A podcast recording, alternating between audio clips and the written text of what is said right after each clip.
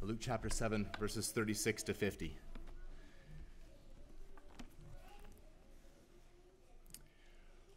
One of the Pharisees asked him to eat with him, and he went into the Pharisee's house and took his place at the table.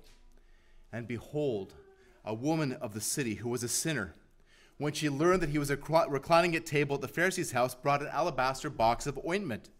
And standing behind him at his feet, weeping, she began to wet his feet with her tears and wiped them with the hair of her head, and kissed his feet and anointed them with the ointment. Now, when the Pharisee who had invited him saw this, he said to himself, If this man were a prophet, he would have known who and what sort of woman this is who is touching him, for she is a sinner. And Jesus answering said to him, Simon, I have something to say to you. And he answered, Say it, teacher. A certain money lender had two debtors. One owed 500 denarii and the other 50. When they could not pay, he canceled the debt of them both. Now, which of them will love him more? Simon answered, The one, I suppose, for whom he canceled the larger debt. And he said to him, You have judged rightly. Then turning to the woman, he said to Simon, Do you see this woman? I entered your house. You gave me no water for my feet, but she has wet my feet with her tears and wiped them with her hair. You gave me no kiss, but from the time I came in, she has not ceased to kiss my feet. You did not anoint my head with oil, but she has anointed my feet with ointment. Therefore, I tell you, her sins, which are many, are forgiven for she loved much. But he who is forgiven little loves little. And he said to her, Your sins are forgiven. Then those who were at table with him began to say amongst themselves, Who is this who even forgives sins? And he said to the woman, Your faith has saved you. Go in peace. This is the word of our Lord. Please be seated. And let's pray again together.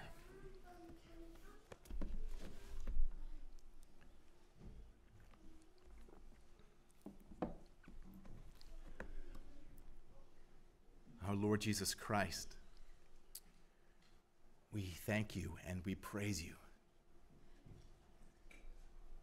For you are the author and the perfecter of our faith. We thank you, Lord Jesus, that in eternity past, in the covenant of grace with your Father, you agreed to come into this sinful world and you agreed to die for the sins of your people, to live the life that your people could never live.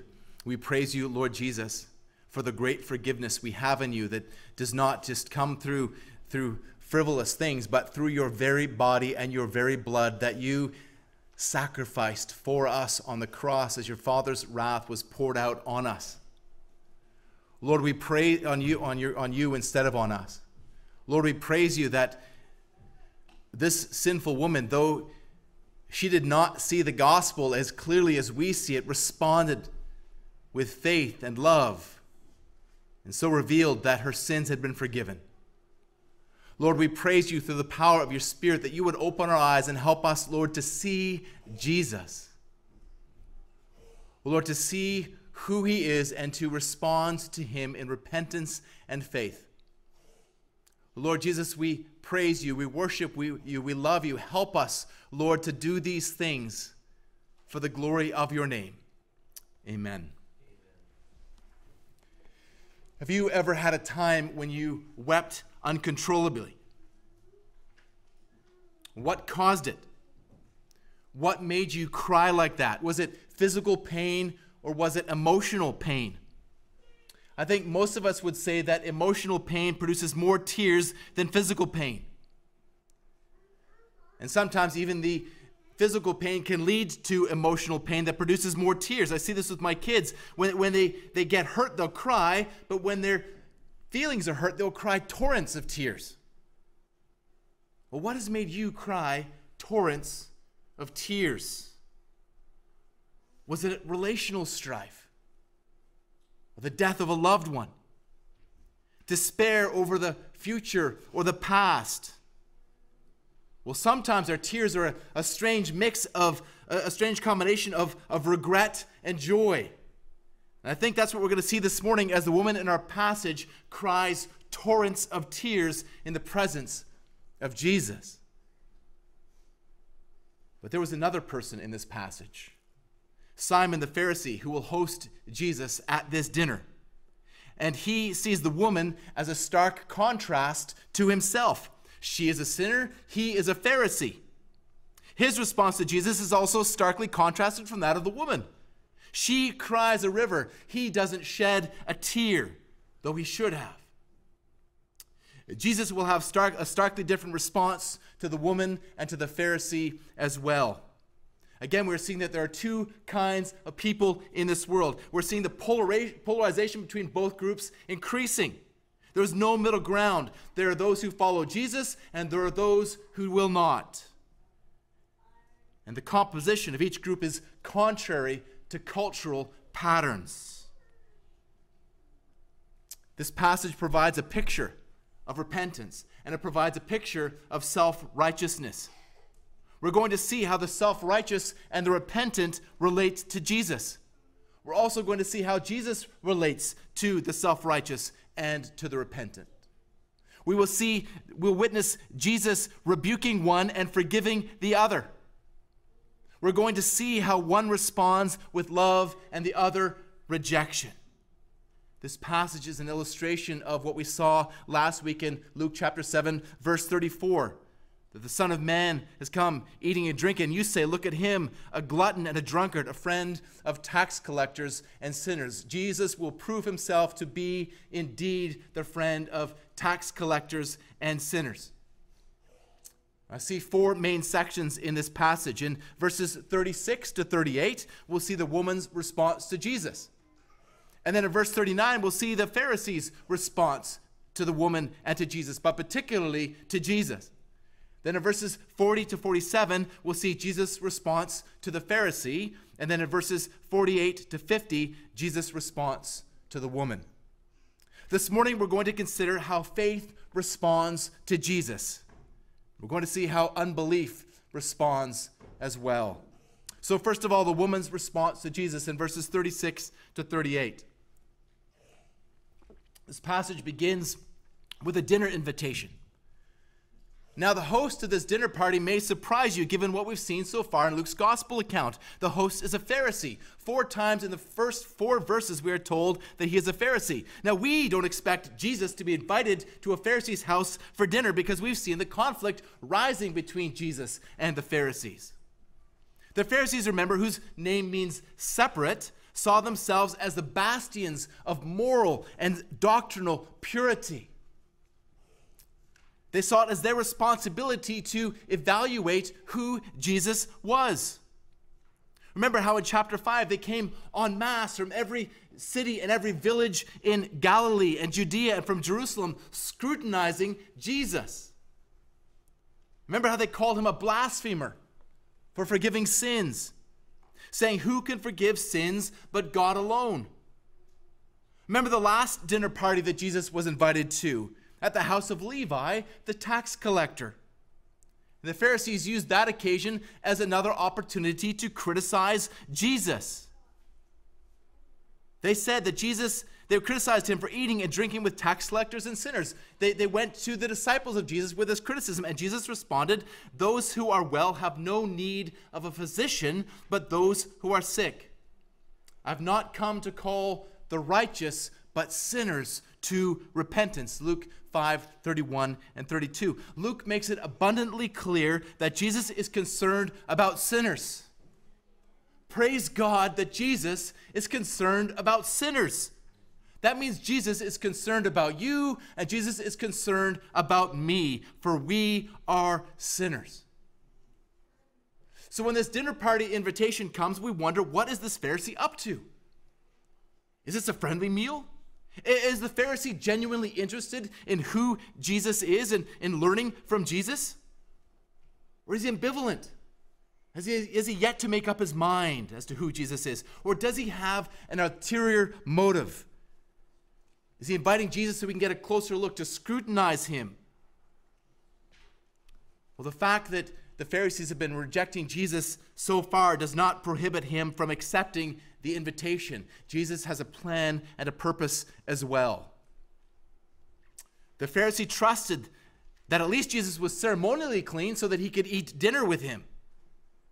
Now, they were likely eating this meal in an outdoor courtyard as they reclined at the table, lying prone. They were leaning comfortably on cushions with their legs trailing out behind them. They began to eat.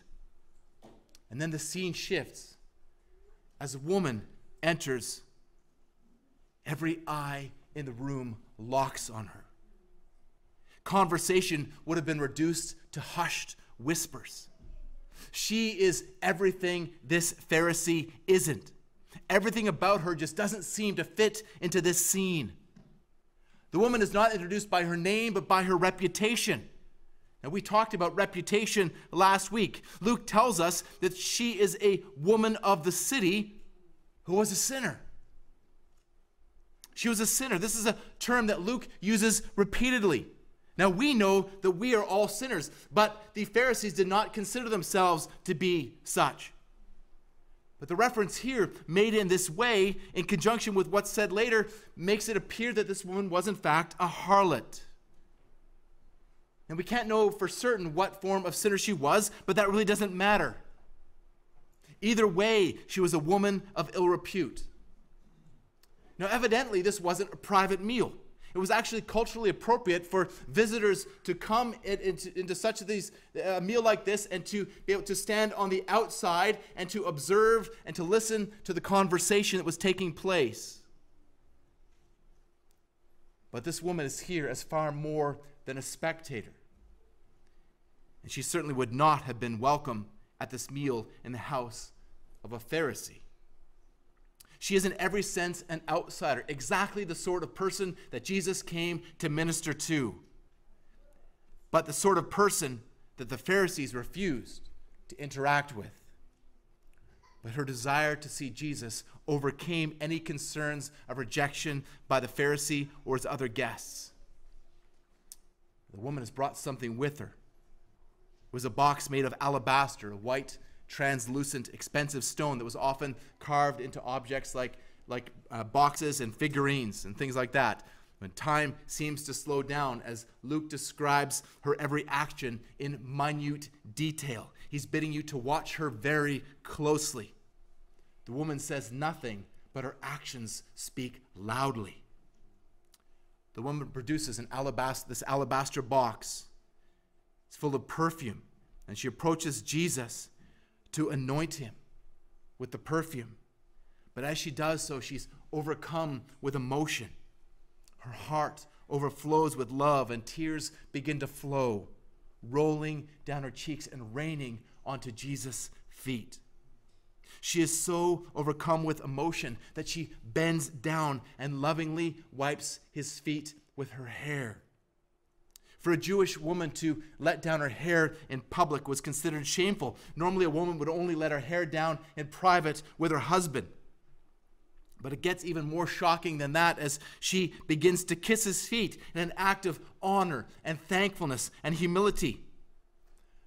Her kisses are described here using the same intense verb that Luke also uses to, to, describe, to describe the kisses of the father at the return of the prodigal son. Then she proceeds to anoint the feet of Jesus with the perfume. Now, an ointment where the head would have been normally the what is anointed, but here she points it, pours it on Jesus' feet. Again, this is a mark of deep humility. This woman has come to repentance and faith in Christ. She knew her sinfulness, and she was so overcome by the forgiveness that she has received from Christ that she wanted to tangibly demonstrate her gratitude towards the Lord. All four gospel accounts describe a woman anointing Jesus. Matthew, Mark, and John appear to be describing a different event just prior to Jesus' crucifixion. But Luke is presenting another this one is much earlier in Jesus' ministry. The other Gospels focus on the reaction of the disciples, notably Judas, on the supposed waste of the expensive perfume, whereas Luke's emphasis is on the forgiveness uh, from Jesus and the love towards Jesus.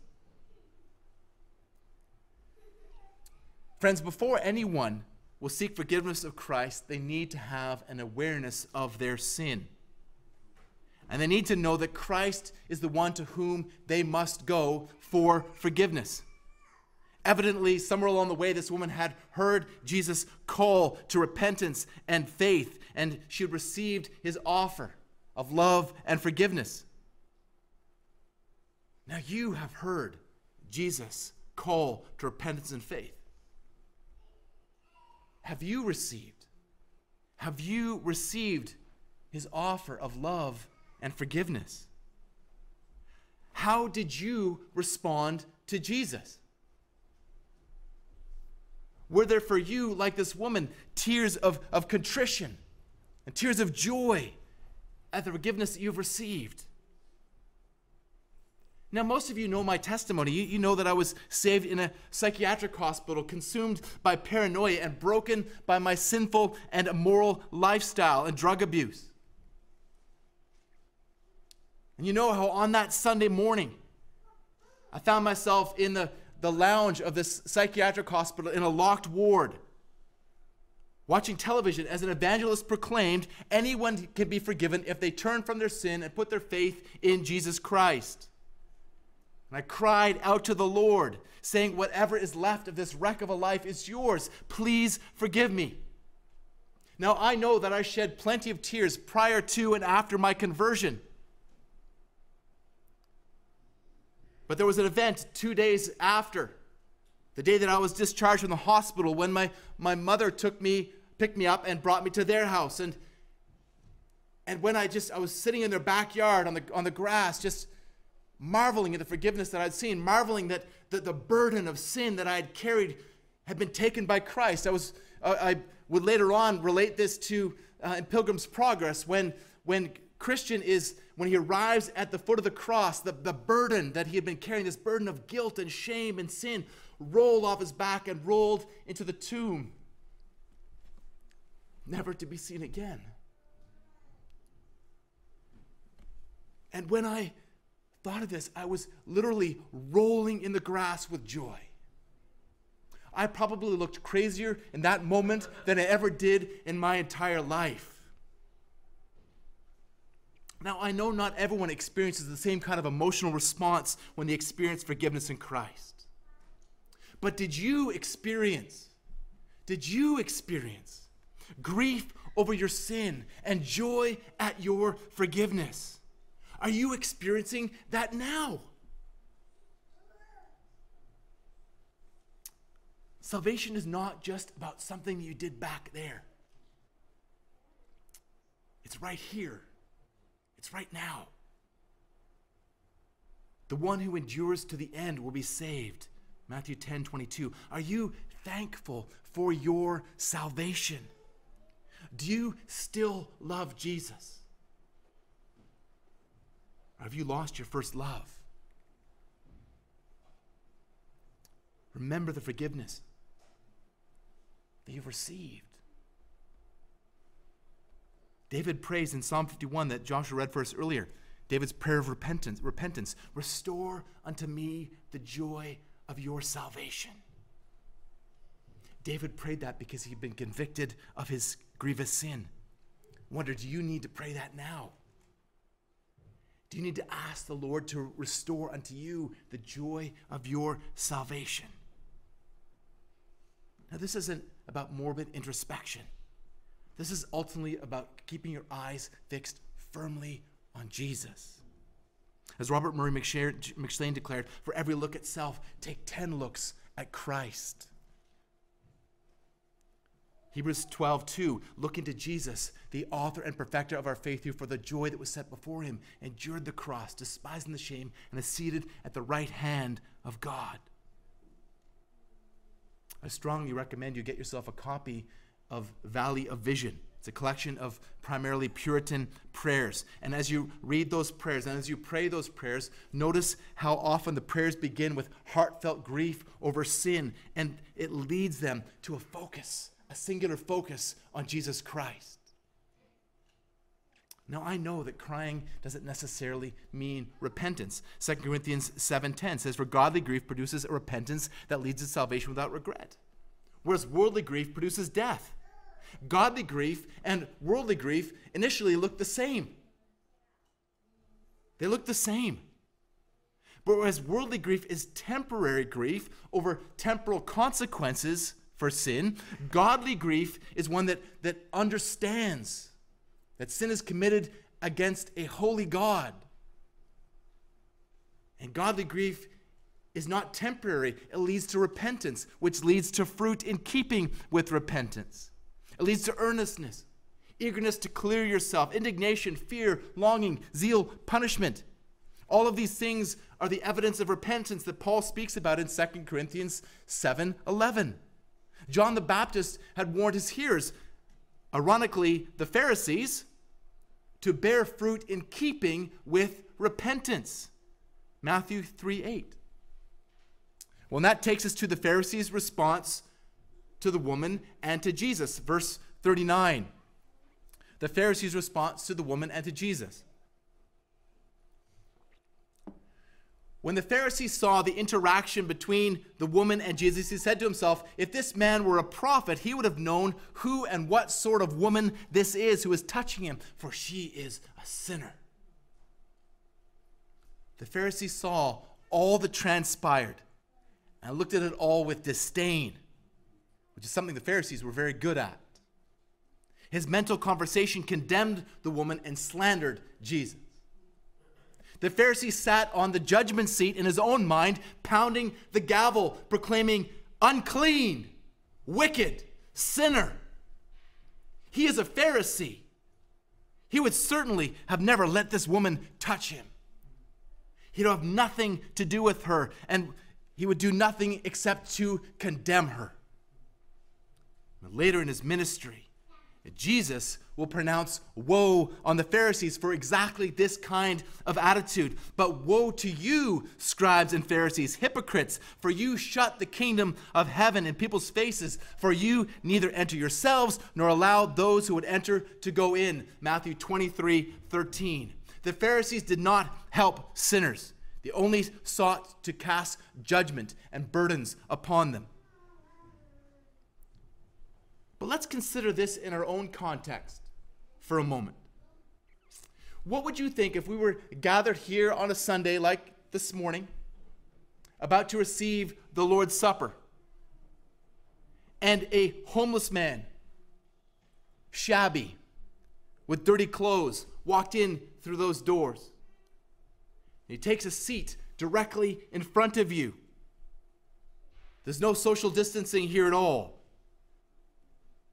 The pungent aroma is an overwhelming blend of urine and body odor and alcohol.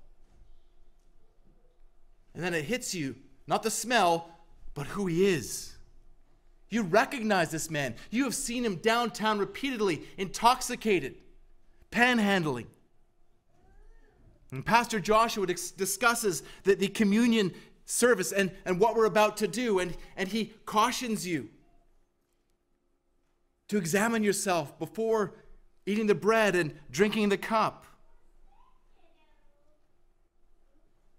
Ask yourself, what would you be doing in that moment?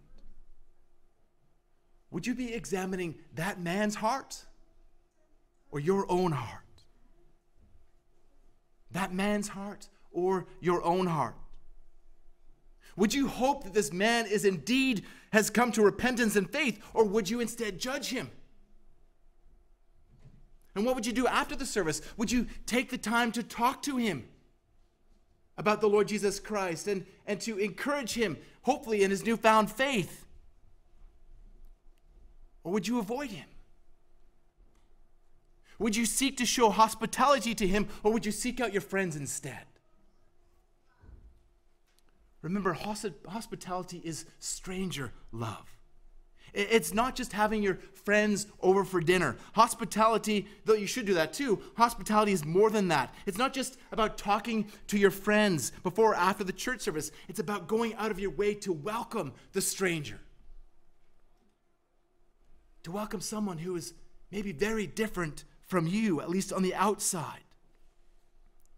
It's making the stranger a priority, it's loving the stranger. G. Campbell Morgan says the Pharisee could not see that woman as she then was, for he was looking at her as she had been. I wonder how often do you and I do that?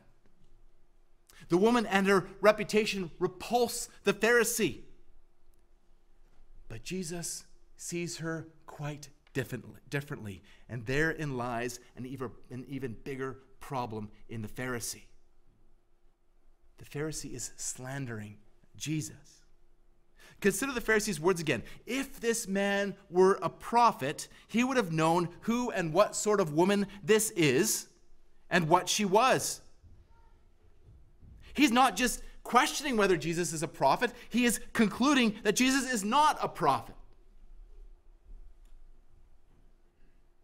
He is saying that Jesus did not know what she was. Jesus didn't know, and so he didn't rebuff her. He did not separate himself from this sinful woman as he, Simon the Pharisee, would have done. Well, Jesus is about to prove otherwise. He's about to prove not only that he does have prophetic discernment, but he's about to demonstrate something that we have seen already repeatedly that Jesus is much more than a prophet. The Pharisee is blind to reality. He can't see the irony of, judging, of his judgment of this woman or Jesus. Luke's audience, and we know what's going on. We know that this woman is repentant. We know that Jesus is God's Son who has come into the world to seek and save the lost. We know this from Luke from later in Luke 19. We know from John 3:17 that God did not send his son into the world to condemn the world, but in order that, that he might save the world through him. Now we come to the central part of the passage. Jesus' response to the Pharisee, verses 40 to 47. Right off the bat, we see that the Pharisee's assessment of Jesus is wrong. The Pharisee hadn't made his comment out loud, he had said it to himself. But Jesus answers him. Verse 40. And Jesus answering said to him, Simon, I have something to tell you. He's using the Pharisee's name. Jesus is, is revealing here something about who he is. He's also revealing something, is about to reveal something about the woman and something about Simon himself. Simon, I have something to say to you. Now, I wonder what was going through Simon's mind as he answered using the respectful title, Say it, teacher. I wonder if his heart began to beat just a little bit louder as he was wondering what's coming. In verses 41 and 42, Jesus tells a parable that reveals that he knew what sort of man the Pharisee was. And it reveals also that he knew what sort of woman this was. He reveals that the sinful woman was forgiven and reveals that Simon the Pharisee is still sinful and is not forgiven. Verses 41 and 42. A certain moneylender had two debtors. One owed 500 denarii and the other 50. And when they could not pay, he canceled the debt of both. Now, which of them will love him more? Now, money lending was a common practice in the ancient Near East. In, in some areas, it was actually a, a common way to earn a living by charging interest. But in Israel, however, the charging of interest was actually illegal. It was forbidden in the Old Testament. Nonetheless, nonetheless, usury was commonly charged. In fact, it was even codified in the oral tradition, in the Mishnah. A person could remain in bondage to debt, a hole that he could not get out of. Now, in some cases, not much has changed. Household debt in North America is at an all time high. Imagine that you ran into financial difficulties, something that, that many of us can relate to. In Jesus' parable, both are not a small amount of money. A denarius was a daily wage of a soldier or a laborer. 500 denarius then would have been almost two years' wages, and 50 denarii, denarii, denarii sorry, would have been around two months' wages. And there's the plot twist, a common feature in Jesus' parables, used to, to drive the point home. When they couldn't pay, the moneylender canceled their debts. I think the NASB gets it better here. He graciously forgave them both. The word is the same word that is used to describe God's gracious forgiveness of our sin. Moneylenders didn't go around forgiving debts, and they still don't. Imagine if you were in financial trouble and your creditor came to you and said, We have decided to cancel your car loan. You'd be ecstatic. But imagine if instead he actually came to you and said, We've actually decided to cancel your mortgage. You'd be over the moon. This sort of thing just doesn't happen. Well, what is Jesus teaching here? As is usually the case in his parables, each element or character in the parable represents a truth that Jesus is teaching. So in this parable, the moneylender is God. The two debtors are two sinners, the one more sinful than the other. The one with the greater debt is more sinful, in this case, the woman. And the one with the lesser debt, in this case, is Simon the Pharisee. And the question comes which would love the moneylender more? The one with the lesser debt or the one with the greater debt? Well, now in verse 43, Simon the Pharisee speaks out loud, but reluctantly. The one I suppose, from whom he has canceled the larger debt. Danker calls this grudging, a grudging admission. Simon gets the point, but there is no sense that we can see that his heart towards Jesus has changed, not one iota. And Jesus says to him, You have judged rightly. The Pharisee had judged the parable rightly, but he had judged the woman and judged Jesus wrongly. Well, now Jesus drives the point home in verses 44 to 46. Then turning to the woman, he said to Simon, Do you see this woman? I entered your house. You gave me no water for my feet, but she has wet my feet with her tears and wiped them with her hair. You gave me no kiss, but from the time I came in, she has not ceased to kiss my feet. You did not anoint my head with oil, but she has anointed my feet with ointment. So, Luke, the master narrator, is giving us information that we hadn't known earlier. All of these things were common courtesy in that culture. The washing of feet and anointing the head of oil of guests was customarily done by a servant. It was, it was courteous, but wasn't necessarily obligatory. At least, though at least water should have been provided so the guest could wash his own feet. A kiss on both cheeks was the culturally appropriate way to greet a guest, but Simon the Pharisee didn't do that either. Think back to my illustration of the homeless man or any guest coming into our church. What is the culturally appropriate greeting in our culture? What is the biblically appropriate greeting? This is not just about social conventions.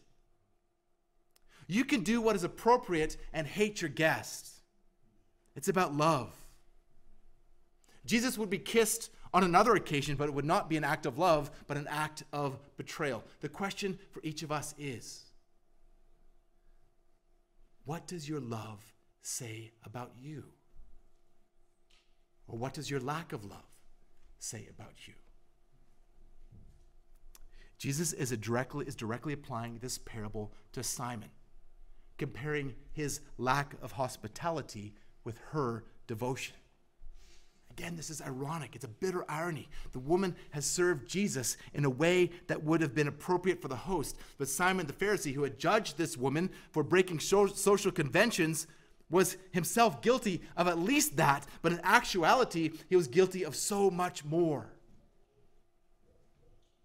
Well, now in verse 47, Jesus makes the point of the parable explicit. Therefore, I tell you, her sins, which are many, are forgiven, for she loved much, but he was forgiven little, loves little. Jesus reve- reveals that contrary to Simon the Pharisee's contention, Jesus knew exactly who this woman was. He knew exactly who it was that had been kissing him. She had committed many sins. Jesus reveals that he isn't looking at her past, but at her present. The sinful woman's love for Jesus reveals that she has received his forgiveness.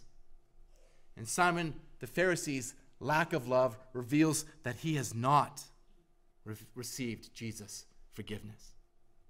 The woman's love did not earn forgiveness, it was the natural response to the forgiveness that she had received. Her love is evidence that she had been forgiven. You know the saying, where there's smoke, there's fire. The smoke doesn't cause the fire, the smoke reveals the presence of the fire. So in this case, Jesus is saying, Jesus is saying that where there's love, there's forgiveness. Where there's love, there's forgiveness. The love doesn't produce the forgiveness, but the love reveals that the forgiveness has been received. Those who truly love Jesus are those who have truly experienced his forgiveness. Now, I've heard many testimonies over the years of people saying, I didn't do this and, and I didn't do that. People tend to compare themselves with each other. Now, I have no illusions about my past. I know how wicked my past was. But there's a great danger in comparing ourselves with each other. I've used this illustration before, but I think it's helpful here. When I was teaching phys ed in Australia to primary school students, so the, the, the, the little kids, grade, grade ones and twos, when they would jump, they would, they would, doing long jump, they would, would jump maybe a meter. And then in trying to show them the proper technique, I would come along and jump for, well, not really five meters. I'm not a very good jumper. So compared to those kids, I look pretty good. One meter versus, we'll say four. Not very much compared to the world record, which is 8.95 meters. But the reality is, whether it's one meter, or four meters, or nine meters, none of us come close to the standard. The requirement is like jumping from here to Vancouver. None of us compare to the righteousness that we should reveal. None of us compare to the love that we should exhibit. But awareness of your own sinfulness through the conviction of the Holy Spirit is an essential step in coming to Jesus in repentance and faith. The reality is, if you have been forgiven, you have been forgiven much. You have been forgiven much. We've all been forgiven much. Do you love Jesus? If so, you have received his forgiveness. Just stop and reflect for a moment what that means. Receiving, experience, receiving forgiveness from Jesus means that you don't ever have to worry about anything else in your life ever again. Nothing. Your greatest problem was that you were living as the enemy of God. No other problem compares to that problem. But Jesus has solved that problem for you by becoming the sin bearer, by bearing the wrath that you and I deserved in his body on the cross for our sins. Jesus has taken care of that problem, and in so doing, he's taken care of every other problem you will ever experience. This is not hyperbole, this is reality. But the problem for us so often is that we, we don't see things in light of reality. We, we get focused on the minutiae. We, we zero in. And as I said earlier, this is not about morbid introspection. We should be aware of our sin, but let that lead you to Christ. You need to preach the gospel to yourself daily. But this leads us to another question How do you know that you love Jesus? How do you know? Is it a, bunch of, of warm, fuzzy feelings? Well, now some might experience th- those sorts of, of emotion, that sort of emotional response to Jesus, but that in itself is not a reliable test. It has to be more. We can't wash Jesus' feet with our tears, but we can. We can reveal through our lives the tangible response of the one who has experienced the forgiveness of Jesus. If you love me, you will keep my commandments. John 14, 15. This is an indicative verb, it is a statement of fact. If you love me, you are going to keep my commandments. That's part of the smoke that the fire produces. John lists love for God and the subsequent keeping of his commandments as evidence of salvation in, in 1 John 5 2. By this we know that we, that we love the children of God when we love God and obey his commandments. In the words of the renowned theologians D.C. Talk, love is a verb. As much as that woman loved Jesus, she did not yet understand what Jesus was going to do for her. Remember from last week that we have a blessing. That even those who walked with Jesus, even that woman who was able to, to wash Jesus' feet with her tears and to, to kiss his feet and to anoint his feet with perfume, even that great blessing is not anything compared to the blessing that you and I have. Living in the time that we do after the death and the resurrection and ascension of Jesus Christ. We now understand the gospel in a better way than even she did. Jonathan Edwards, in his, his book, The Religious Affection, says, How can they sit and hear of the infinite height and depth and length and breadth of the love of God in Christ Jesus, of his giving his infinitely dear Son to be offered up a sacrifice for the sins of men, and of the unparalleled love of the innocent and holy and tender Lamb of God manifested in his dying agonies, his bloody sweat, his loud and bitter cries and bleeding heart, and all this for his enemies? To redeem them from deserved eternal burnings, and to bring to unspeakable and everlasting joy and glory, and yet be cold and heavy and insensible and regardless. We can't. There will be a response in the heart of the believer to the forgiveness that he or she has received from Him. Now, it's not going to be different. No, it's not going to be the same in every person. It's going to be different. It's going to also ebb and flow during the, the days and weeks and months and years of our lives. But lest you come away distraught, let me quote again from the religious affections. Grace and love, grace and the love of God in the most eminent saints in this world is truly very little in comparison of what it ought to be.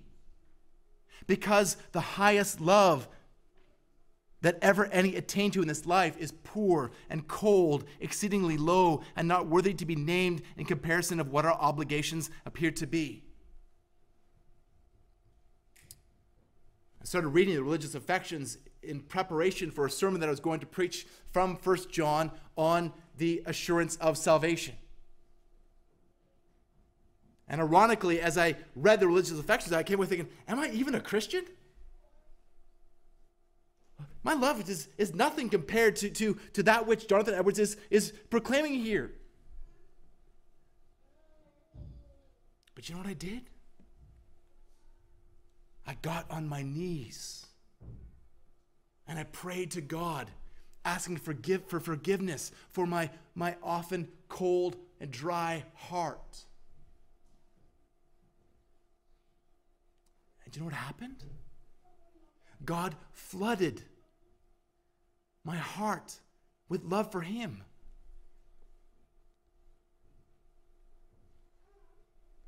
You cannot be saved by your religious affections. but those who are saved will produce religious affections through the power of the Holy Spirit and grow in the same. If you are feeling uncomfortable right now with your lack of love for God, go to God. Ask Him for forgiveness. Ask Him to fill you with love for Him. That is a prayer He is going to answer. Thank God that we aren't saved by our love for God, but by His love for us. Let's finally see Jesus' response to the woman in verses 48 to 50.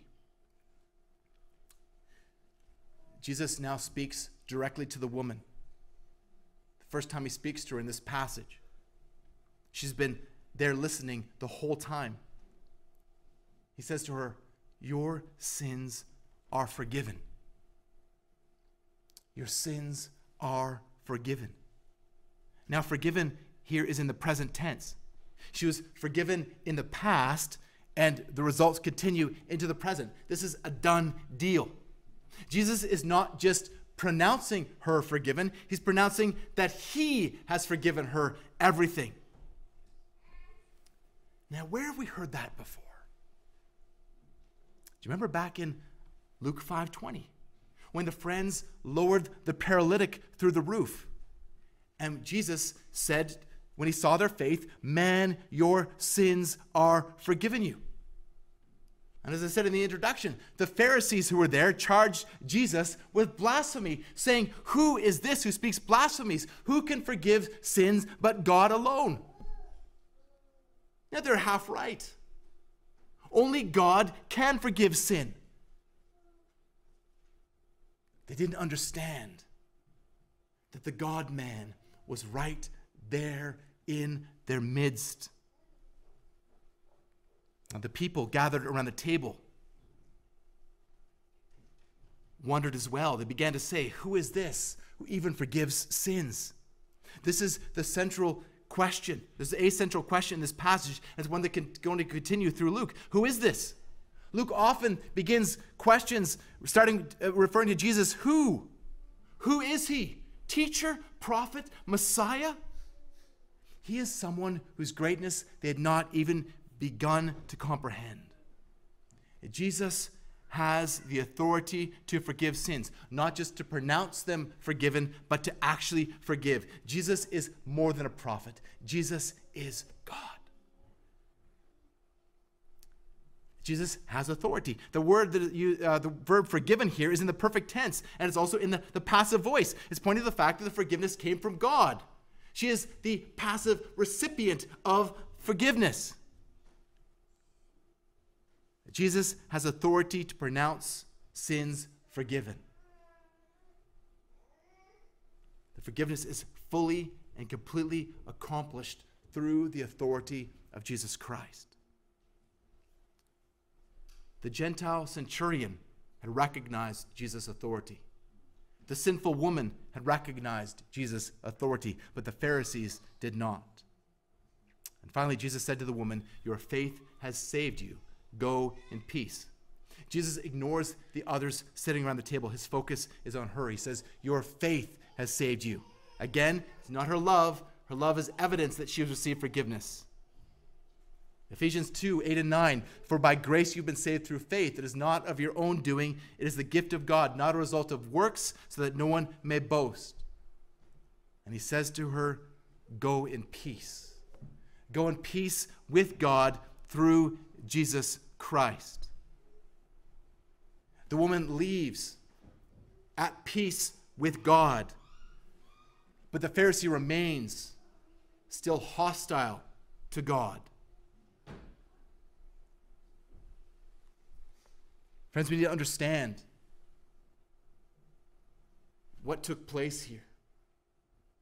We need to understand as well what is taking place here. You have heard again the call of the gospel. What is your response? Is your response one of love at the forgiveness you've received? Again, your love is not what saves you, it is the forgiveness. It is God's love that saves you. Will you leave this room at peace with God or hostile with God? At the outset of Jesus' ministry, he quoted Isaiah 61. Remember in, in uh, Luke chapter 4, verses one, uh, 18 and 19.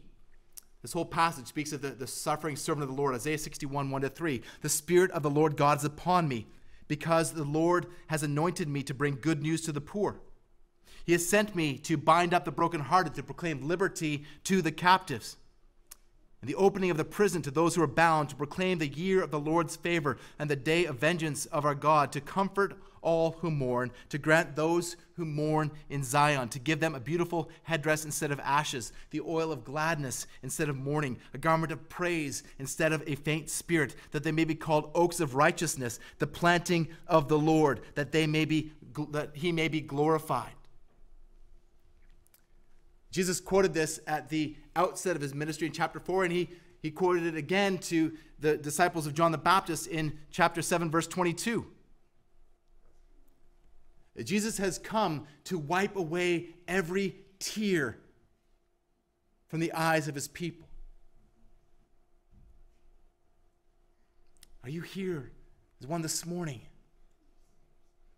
Was, yes, grieved over your sin, but received with love and thanksgiving the forgiveness that you found in Jesus Christ. In Revelation 21, verse 4, we read that he will wipe away every tear from their eyes, and death shall be no more. There should be no there, neither shall there be mourning, nor crying, nor pain anymore, for the former things have passed away. The woman went away with her sins forgiven, the Pharisee unforgiven. I wonder how many others came away from Jesus' earthly ministry with the promise of eternal life. And how many came away with the sentence of death. How will you leave this morning? Let's pray together. Lord Jesus, we praise you for your amazing grace that saved a wretch like me. Lord, we praise you for your amazing grace that saved so many in this room, also wretches. Lord, we committed different sorts of sins. And the eyes of the world, some of us would have looked more respectable. Some of us would have had better reputations than others, some worse. But Lord, we praise you that you have made us the objects of your love. That you sent your Son into the world to die for the sins of your people. We praise you, Lord, for your love and your forgiveness. Help us, Lord, we pray, to respond with love and gratitude for all that you've done for us in Christ. I pray if there are those who are here this morning, Lord, who have not received forgiveness, Lord, those who are for those who are still dead in their trespasses and sins, may you cause them to see Christ and all that he has done. May you cause them to see their own sin and cause them to flee to Christ. For the forgiveness can be found only in Him. We pray this in His holy name. Amen.